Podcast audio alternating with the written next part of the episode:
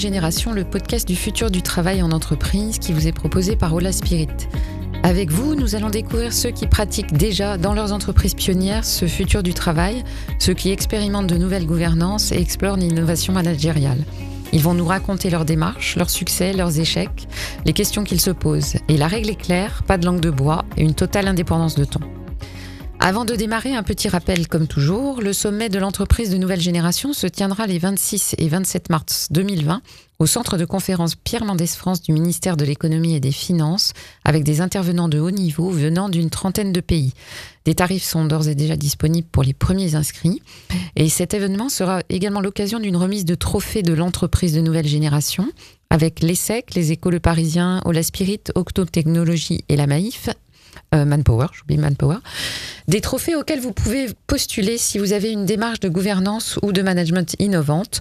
L'inscription se fait sur thenextgenenterprise.com. J'ai à mes côtés pour animer ce podcast, comme toujours, Luc Breton, organisateur de l'événement. Bonjour Luc. Bonjour Emmanuel. Et nous sommes avec Alyosha Yordanov. Vous êtes PDG de Semawi, une entreprise qui s'est progressivement ouverte au conseil en gouvernance partagée à mesure, à mesure que vous la pratiquiez vous-même en interne, et vous avez pas mal changé depuis deux ans, mais vous allez nous en, nous en parler, c'est tout l'objet de ce, ce, podcast. Bonjour Alyosha Yordanov. Bonjour. Ravi de vous accueillir. Donc en 2017, vous avez emmené votre entreprise à Grenoble, vous avez changé son nom et en 2018, vous en avez fait une scope. Est-ce que euh, on aimerait que vous nous racontiez euh, pourquoi vous avez fait ça, le pourquoi de ces décisions et comment ça s'est passé? Alors, on est, on s'est installé à Grenoble euh, en 2017, euh, 8 ans, 9 ans après avoir créé euh, l'entreprise à, Avignon. Et hum, on, souhaitait euh, se rapprocher d'une, enfin, s'installer dans une plus grande ville. Donc, ça a été l'objet de, de voilà, d'une année qui a été assez intense pour nous. Et quand on s'est installé à Grenoble, on s'était à ce moment-là aussi recentré sur, sur le métier et reposé les questions sur ce qu'on voulait faire comme métier. Et c'est le moment qu'on a choisi pour se transformer en scope. Donc c'est une proposition que j'ai faite euh, à, l'équipe de SemaWeb à l'époque. Et, euh, la réponse a été assez euh, spontanée et, très rapide. C'était, ça sonnait comme une évidence que on pouvait franchir ce pas. Et ça consistait pour nous vraiment à mettre en cohérence nos statuts, notre existence juridique avec une pratique de l'organisation et de la gouvernance qui existait déjà dans l'entreprise. Oui, donc, euh, en fait, une, vous aviez quel type de, gouvernance Quel était ce type de gouvernance qui vous a conduit à, adopter le statut de scope? Alors, on avait, depuis le, départ de l'entreprise et quand on a commencé à être une équipe, euh, on s'est très fortement inspiré, des pratiques euh, agiles euh, au sens du manifeste agile. On n'a jamais forcément été des praticiens de Scrum ou de Kanban ou d'une méthode comme ça. Euh, mais on est allé chercher des inspirations dans ce domaine-là et on s'est efforcé d'avoir une culture qui soit agile, c'est-à-dire euh, dont les fondamentaux soient de re-questionner les règles qu'on s'est appliquées à nous-mêmes et euh, au besoin de les, modifier, de les adapter à notre réalité, à la taille de l'équipe, au métier qu'on faisait, etc.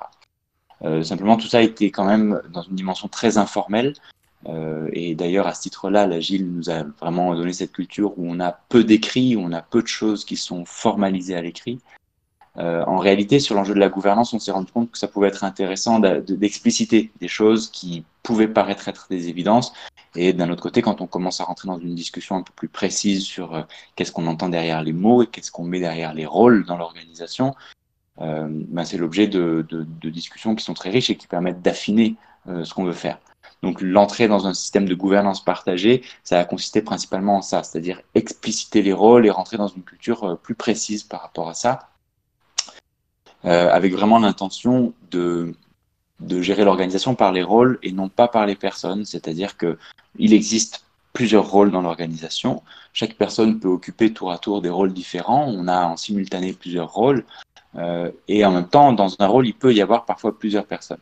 Et l'intérêt de, discuter des rôles plutôt que des personnes, euh, c'est que ça permet euh, plus de mobilité dans les compétences et euh, dans les, dans, les, dans les envies spontanées qui peuvent émerger au sein de l'équipe.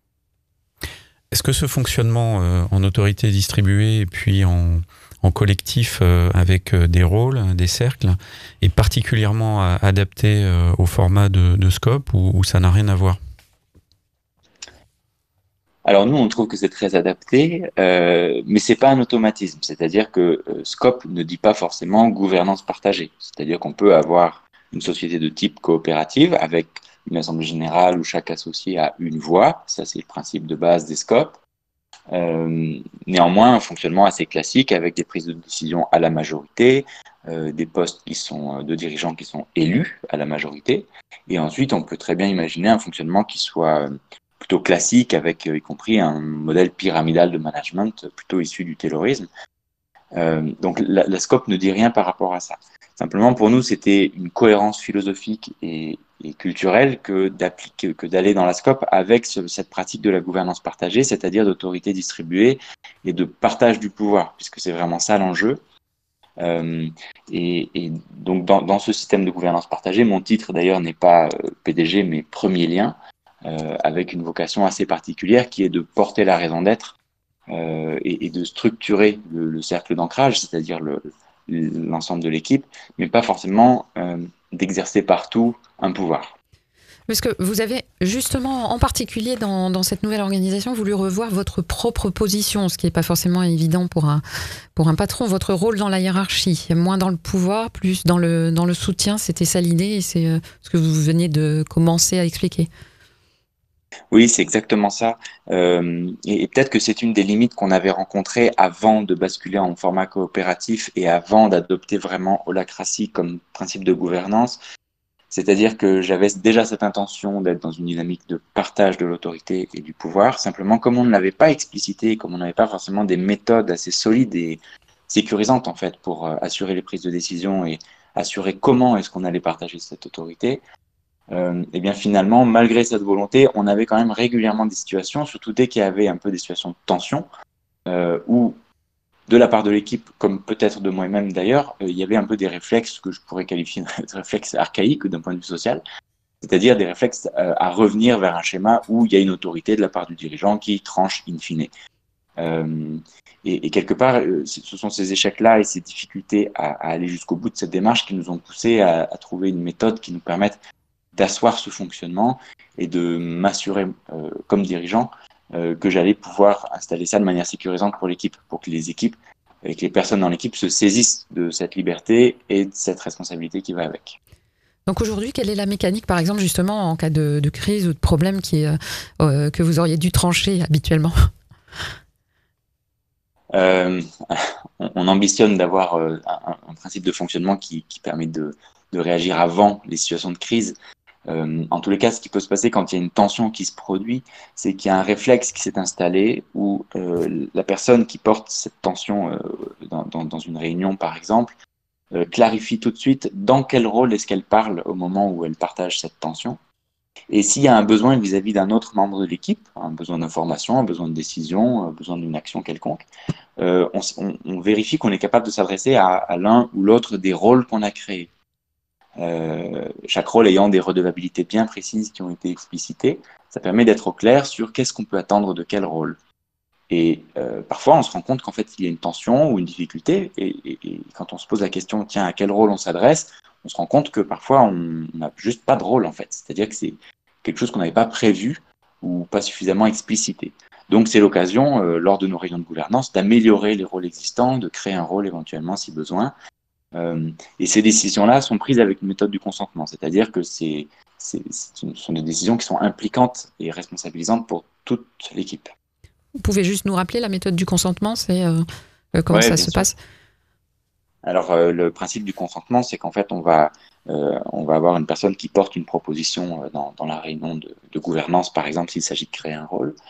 il va y avoir une discussion par tour euh, successif qui permet éventuellement de bonifier, d'améliorer cette proposition, euh, c'est-à-dire que les autres membres de l'équipe peuvent faire des propositions pour, euh, pour la rendre plus précise, plus efficace, etc.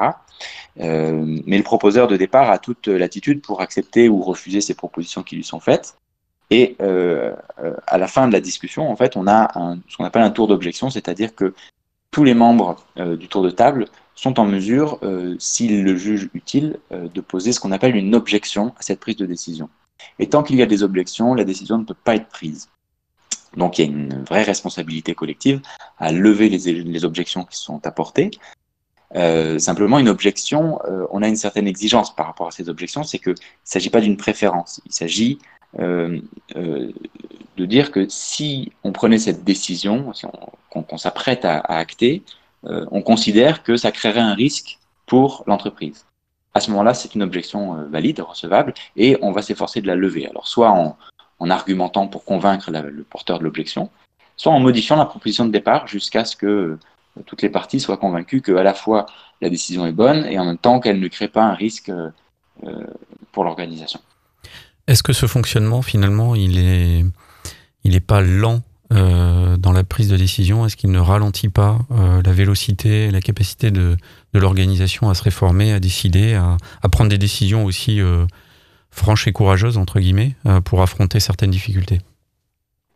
Oui, c'est une très bonne question. Alors, c'est vrai que quand on a adopté ce principe de gouvernance en holacratie, il y a une période de, je dirais, au moins un semestre, dans laquelle il y, a, beaucoup de travail à fournir pour traduire à l'écrit et dans cette logique de rôle toutes les fonctions et toutes les responsabilités qui existent dans l'entreprise. Une fois que la gouvernance commence à se stabiliser, euh, non, c'est pas si long que ça. Euh, à condition toutefois que euh, les réunions soient bien facilitées et la facilitation est un rôle absolument euh, central et prépondérant dans la gouvernance partagée. Et, notamment la définition que je viens de donner des objections garantit quelque part l'efficacité des réunions. C'est-à-dire qu'on ne peut pas bloquer une décision parce qu'elle ne nous plaît pas ou parce qu'on aurait une préférence qui serait différente.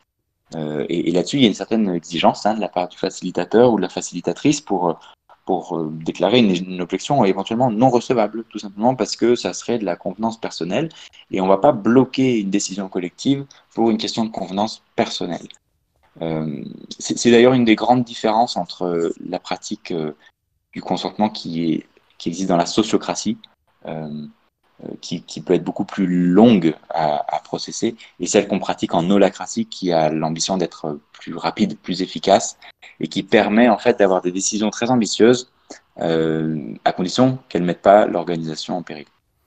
Entendu. Si, si, je vous comprends bien, Alyosha, vous expliquez qu'une fois cette gouvernance mise en œuvre, on a bien compris qu'il y avait six bons mois d'apprentissage et de, de possession de la, de la méthode, euh, de ces règles euh, qui sont très précises.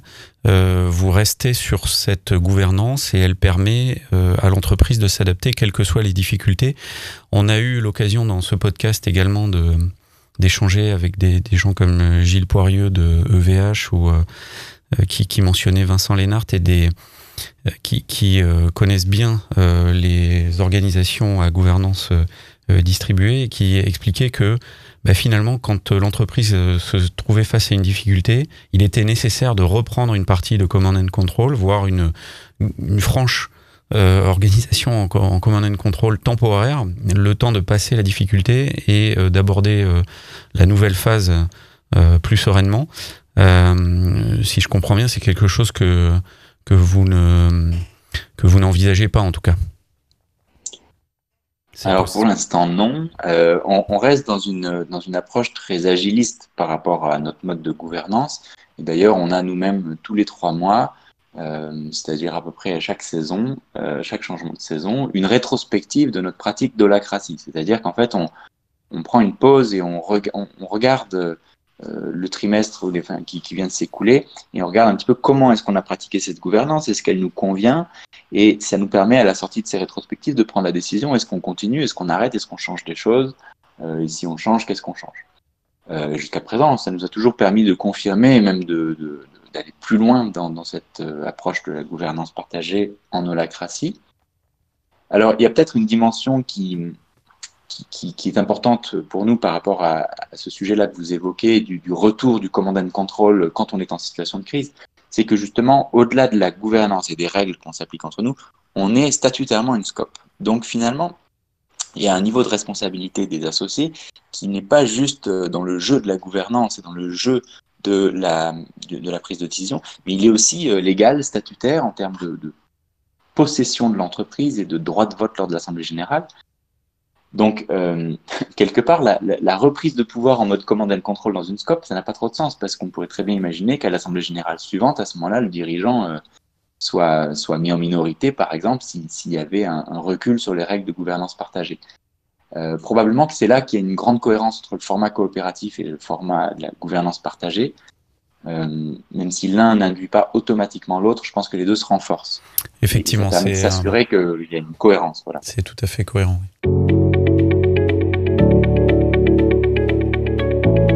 C'est effectivement un des sujets qu'on voulait creuser avec vous, c'est ce, cette articulation, euh, cette, cohérence entre la, la SCOP et euh, les modèles de, gouvernance partagée, euh, comme vous avez. donc là, il, y a tout à fait un sens de votre côté à avoir pris ce statut tout, et à, installer ce type de gouvernance. Et c'est quelque chose qui vous paraîtrait intéressant, j'allais dire, à conseiller presque à d'autres entreprises qui ont envie d'aller dans ce genre de démarche. Oui, euh, oui, si on veut aller jusqu'au bout de la logique de la gouvernance partagée, parce que euh, la forme classique de l'entreprise, euh, on va dire dans un modèle capitalistique, c'est-à-dire au plus on détient de parts de capital, au plus on a de pouvoir. Ça, c'est la règle de base dans n'importe quel SAS ou SARL.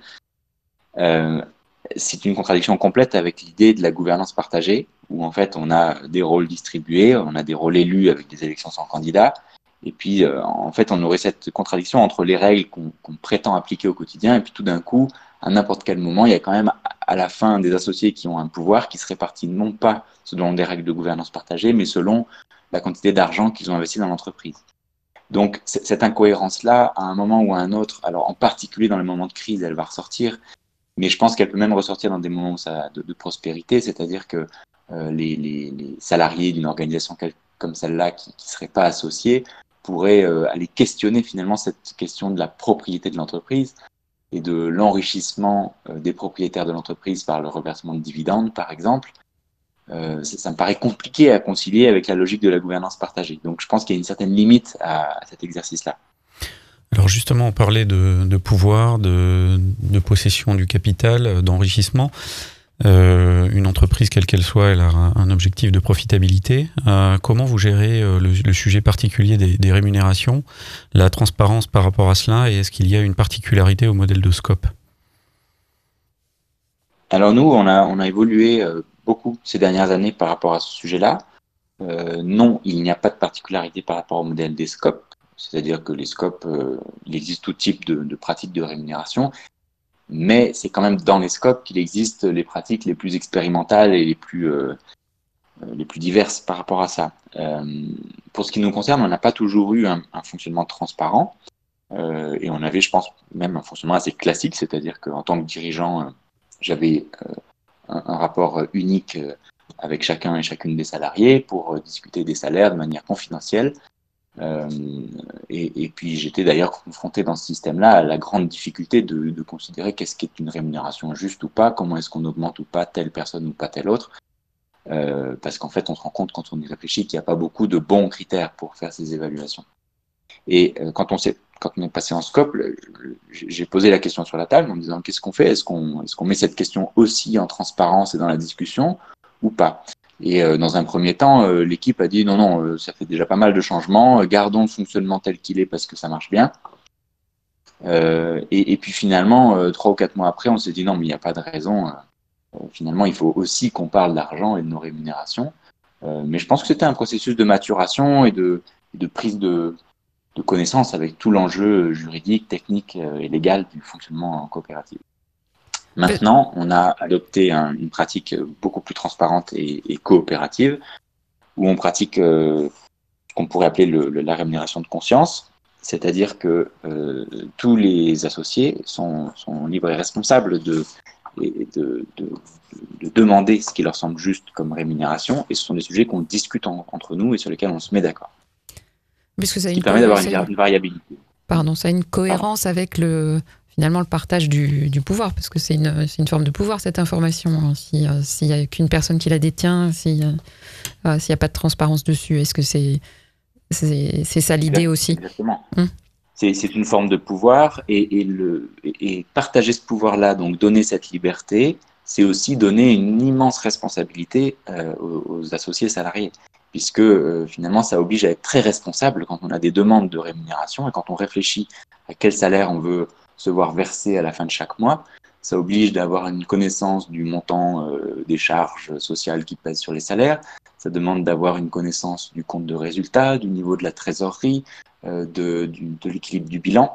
Et donc, ça oblige finalement l'ensemble du collectif à se forger une culture financière et une culture euh, même sur l'analyse bilancielle du compte du résultat, qui est très intéressante pour la maturité de l'entreprise parce que ça permet de prendre des meilleures décisions, je pense. Et ça, oblige d'ailleurs, euh, ça oblige d'ailleurs toute l'entreprise à la transparence aussi sur ses, sur ses résultats, sur ses chiffres. Oui, c'est même un préalable, bien sûr. il faut, pour nous, ça, ça relève de l'évidence. Euh, c'est la seule façon d'avoir des décisions responsables. C'est-à-dire que si on, maintient le secret sur les chiffres et qu'on demande aux gens librement de demander leur salaire, évidemment, on va avoir des aberrations qui vont se produire parce que ce seront des demandes qui ne seront pas faites en conscience de la situation.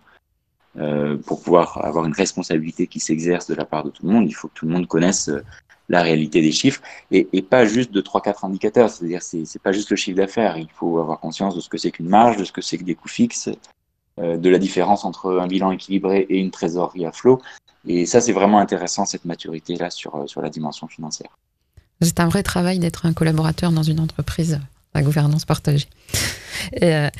J'avais une question, moi, justement, qui, bon, qui vient un petit peu à la suite des, rémunérations, mais souvent, il y a une difficulté qu'on ne soupçonne pas, enfin, qu'on entend euh, euh, chez les gens qui, des entreprises qui passent dans des, en organisations libérées comme la vôtre, c'est l'intégration des nouveaux collaborateurs. Alors, comment, comment est-ce que ça se passe? Est-ce que chez vous, c'est une difficulté? Comment est-ce que vous l'abordez?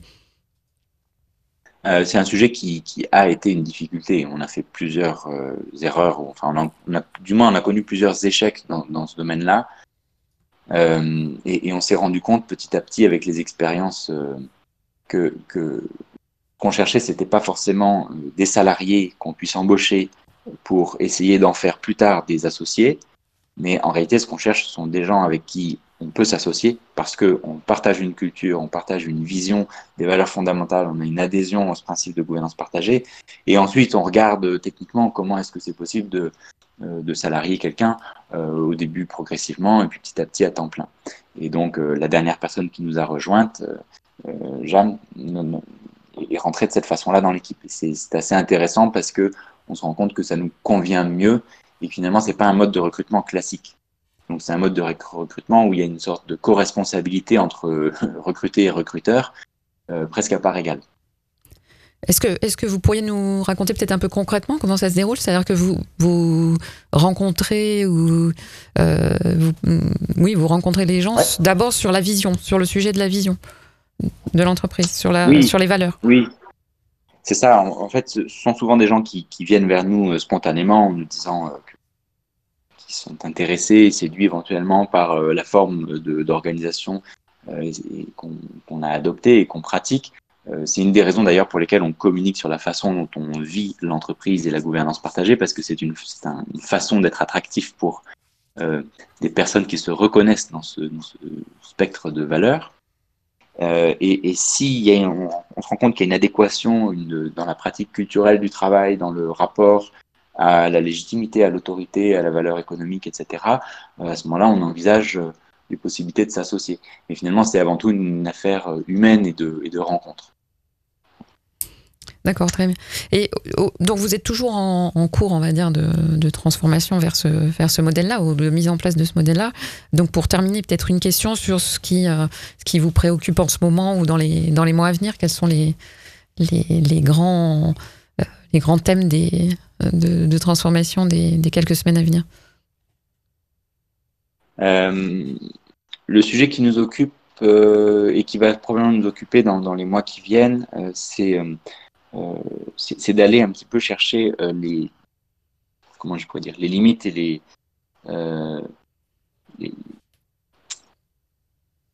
disons qu'on a une pratique qui, qui, est très teinté par l'agilité, comme je le disais tout à l'heure. Donc, on a, on a depuis longtemps euh, cette culture-là et on, a adopté euh, Holacracy. On se rend compte qu'il y a des zones euh, peut-être de friction où il, pouvait y avoir à certains moments des, des, contradictions dans les formats de réunion, dans les endroits de notre organisation dans lesquels on prend telle et telle décision.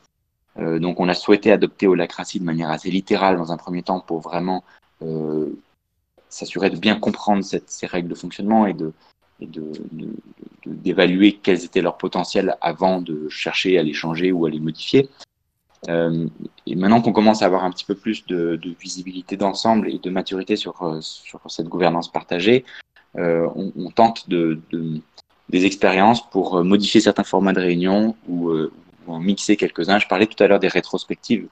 le format de la rétrospective, c'est pas un format qui, qui est amené par la gouvernance partagée. C'est vraiment quelque chose qui est plus issu de la culture agile et qui, à notre sens, manque un petit peu dans, par exemple, dans l'holacratie. C'est-à-dire ces moments de prise de recul où on parle ni des rôles en gouvernance, ni des tensions opérationnelles, mais de quelque chose qui est beaucoup plus proche de la sensibilité humaine et de, et de, la, de la relation interpersonnelle dans les équipes. Et on est en train de réfléchir à comment est-ce qu'on peut intégrer ça de manière très fluide et très euh, rodée à l'intérieur du fonctionnement de l'holacratie. Et justement, donc, euh, la rétrospective est un, est un bon exemple de, pratique qui, n'est, qui est au-delà de, de l'holacratie. Est-ce que euh, vous avez des sources d'inspiration particulières? Comment est-ce que vous faites évoluer votre, votre modèle? Quelles sont les, les entreprises ou les, acteurs qui, qui vous inspirent et qui vous amènent cet air frais qui vous permet sans arrêt de challenger finalement l'optimum euh, de gouvernance et de fonctionnement au, quotidien euh, en, agilité que vous avez décrit euh, On a des sources d'inspiration, bien sûr. Alors les lectures nous inspirent, les rencontres nous inspirent beaucoup. Alors bon, j'ai beaucoup parlé d'holacratie. le mouvement de la sociocratie a été aussi une source d'inspiration à un moment donné dans cette recherche de gouvernance partagée. le mouvement de l'agilité aussi.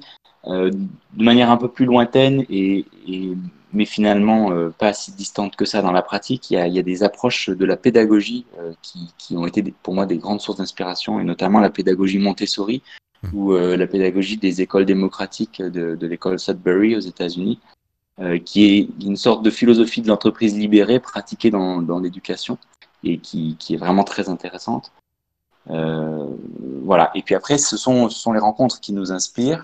Euh, il se trouve qu'on a pour l'instant pas un grand nombre d'entreprises qui fonctionnent comme ça en gouvernance partagée. Donc c'est un peu un manque, euh, à vrai dire. Et on est, vraiment en recherche de ça, d'avoir des organisations paires avec lesquelles on puisse discuter et échanger de ces problématiques-là. Donc euh, voilà, c'est vraiment plutôt vers, vers d'autres entreprises qui pratiquent aussi la gouvernance partagée qu'on va se tourner pour chercher de l'inspiration et des partages d'expériences. Et si j'ai bien compris, donc euh, Semawi, dans sa formule actuelle, vise également à, à éduquer, à, à, être support euh, d'organisations qui souhaiteraient s'engager euh, dans cette démarche. Donc quelque part, vous vous préparez aussi euh, ce passage, je ne sais pas si le terme est, est, est judicieux, mais ce, ce, ce passage à l'échelle, ou en tout cas cette montée en puissance de ces nouveaux formats, qui ne sont pas vraiment portés par les institutions de formation ou l'éducation nationale aujourd'hui, en tout cas en France euh, Oui, parce qu'on a un métier d'accompagnant et qu'à ce titre, on accompagne des organisations qui veulent revoir leur façon de voir le management, de voir le partage de décisions. alors nous, on n'est pas des vendeurs d'holacratie. Hein. Holacratie, c'est vraiment quelque chose qu'on a choisi pour nous. Euh, et on ne souhaite pas forcément apporter tel ou tel modèle dans les organisations qu'on accompagne, mais plutôt euh, avec une posture de coaching, venez, venir poser des questionnements. Et, et, et on part du principe que les personnes qu'on accompagne sont les meilleures expertes de leur propre vie et, sont en général capables de trouver euh, les solutions aux problèmes qu'elles rencontrent, moyennant euh, accompagnement. Donc, euh, donc voilà, ça c'est vraiment notre vision de l'accompagnement. Alors c'est vrai qu'on est dans une période où ce sont des sujets qui sont de plus en plus euh, posés en questionnement et on a l'impression que les institutions ne, vont pas forcément dans ce sens. Euh, néanmoins, il y a quand même des signaux, euh, des, même des faisceaux de signaux qui, qui vont dans le bon sens et, et, et on le voit même dans l'institution publique et dans les administrations, dans le sens où il y a, il y a vraiment des, une volonté de revoir la façon dont le management s'exerce et dont l'autorité est distribuée il y a maintenant une conscience assez partagée sur le fait qu'il faut euh, désiloter les organisations, qu'il faut redonner de la responsabilité aux acteurs sur le terrain, qu'il faut engager les parties prenantes dans les décisions, faire de la concertation citoyenne, etc. Donc il y a plein d'endroits dans la société où il y a des prises de conscience. Euh, alors avec plus ou moins de maturité, mais on est plutôt optimiste là-dessus. En tout cas, merci beaucoup euh, d'avoir partagé votre expérience, euh, Alyosha Yordanov, avec nous. Merci Luc Breton et merci à vous tous pour votre écoute et retrouvez-nous dans les autres podcasts de l'entreprise de nouvelle génération avec d'autres experts et praticiens du futur du travail.